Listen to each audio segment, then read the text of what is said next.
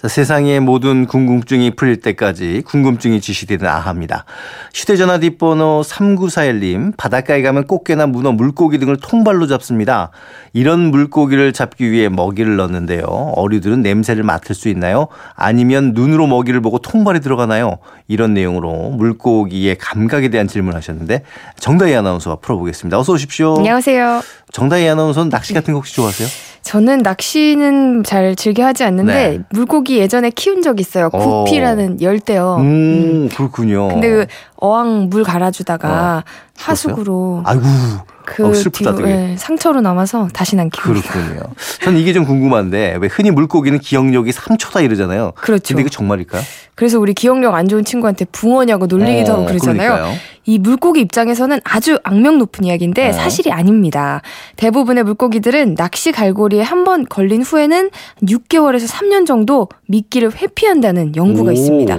기억력이 3초라면 이럴 수가 없겠죠. 다. 낭설입니다. 어디 가서 물고기 기억력 3초 이러면 안 되겠네요. 네. 예. 그러니까 우리가 물고기를 잘 몰라서 그런 것 같아요. 물고기가 물에서만 사니까. 그렇죠. 예. 우리 인간이 속한 척추 동물에는 포유류, 조류, 파충류, 양서류, 그리고 어류, 물고기가 있는데요. 이 물고기는 전체 척추 동물의 60%나 차지하고 네. 있어요. 그래서 다른 포유류, 조류, 파충류 등의 종수를 모두 합친 것보다도 종수가 더 많습니다. 그렇게 많아요?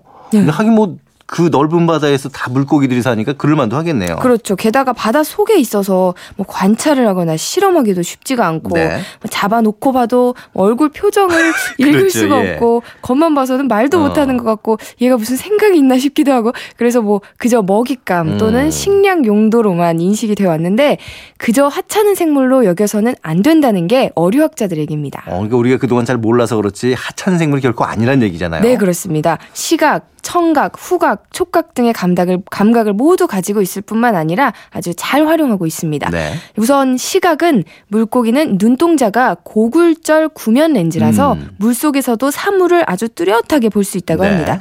특히 해마 있잖아요. 해마나 가자미 이런 종류들은 눈의 근육 구조가 더욱 업그레이드가 돼 있어서 두 개의 눈을 각각 독립적으로 회전시킬 수가 있다고 합니다. 어, 해마나 가자미가 더 잘 보는군요. 네. 근데 물고기는 왜 눈꺼풀이 사람처럼 왜 동물 다른 포유류처럼 없잖아요. 네, 물속에서 생활을 하니까 눈이 건조해질 염려가 없어서 필요가 없는데요. 하지만 뭐 별상어 같은 일부 상어 종류들은 눈의 일부나 전체를 덮어서 광선의 양을 조절할 수 있는 순막이 발달되어 음. 있고요.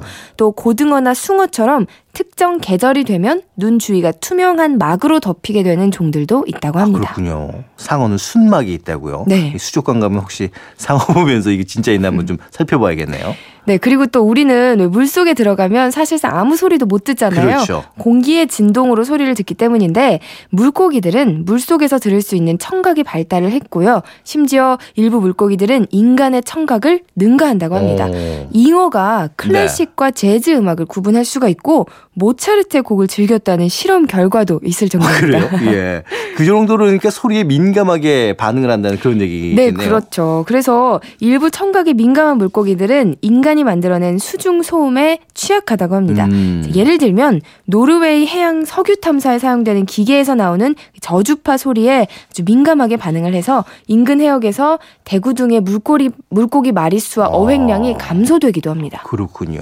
근데 이제 소리를 굉장히 잘 알아듣고 민감하다면 물고기들끼리는 어떻게 소리를 내서 의사소통을 하는 건가요? 네, 네, 맞아요. 소리로 서로 의사소통을 하는 걸로 알려져 있고요. 수족관에 사는 금붕어를 관찰을 해보면 먹이를 먹을 시간에 수면으로 떠올라서 네. 어. 쪽쪽쪽쪽 소리를 내거나 아니면 수족관 벽을 두드리거나 아니면 작은 자갈 하나를 입에 음. 물고 유리벽을 톡톡톡 두드리는 경우도 있다고 합니다. 소리를 내서 인간과 교감을 하려는 시도로 볼 수 있는 아? 행동이죠. 네, 오. 신기하죠. 그럼 냄새 맡는 건 어떤가요? 물 속에서는 후각 어떤지 모르겠네요. 뭐 혹시 물고기 코 보신 적 있으세요? 코요? 네. 어, 코를 봤나 못 봤나? 뭐, 뭐 구멍 뚫린 걸 본 것 같기도 하고. 네, 네? 외향적으로는 우리 사람처럼 이렇게 튀어나온 코를 갖고 있지는 않아요. 하지만 말씀하신 대로 눈 앞쪽에 구멍이 톡톡 아, 그코 뚫려 있는 맞죠? 네, 예. 기능적인 코를 음. 지니고 있습니다. 그리고 후각 능력이 뛰어나기로 소문난 상어류는 주둥이 아래 배 쪽에 한 쌍의 코가 있거든요. 그래서 아. 냄새를 맡는데 후각 발달 정도는 물고기 종에 따라서 아주 차이가 많아요. 특히 뭐 야행성 어류 중에 음. 후각이 발달된 종이 많고요. 인간과 비교를 하면 만배 뛰어나다고 만 배나요? 합니다. 네. 하긴 뭐 깜깜해서 안 보이면 후각이 굉장히 발달해야 되니까 그렇겠네요. 네, 맞아요. 일부 물고기들은 또 깜깜한 곳에서 냄새만으로 같은 종류의 배우자를 찾는다고 합니다. 네. 상대가 발산하는 성 페로몬을 알고 찾아내는 거고요.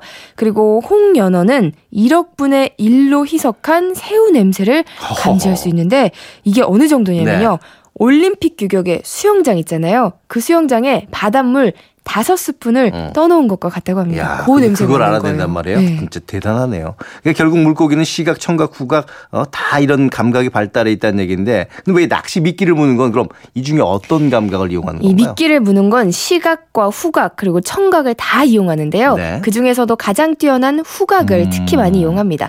특히 아미노산에 민감하게 반응하는 편이라서 낚시할 때이 살아있는 미끼에 아미노산이 대부분 포함이 되어 있고요. 네. 아미노산 파우더를 미끼 에 바르는 것도 이런 이유에서입니다. 그렇군요. 그동안에 물고기가 이런 감각들이 잘 있나 몰랐는데 굉장히 발달했다는 걸 오늘 알았는데 네. 아, 오늘 덕분에 물고기에 대해 몰랐던 사실 많이 알게 돼서 고맙습니다. 네. 정다현 아나운서 고생 많으셨어요. 안녕히 계세요.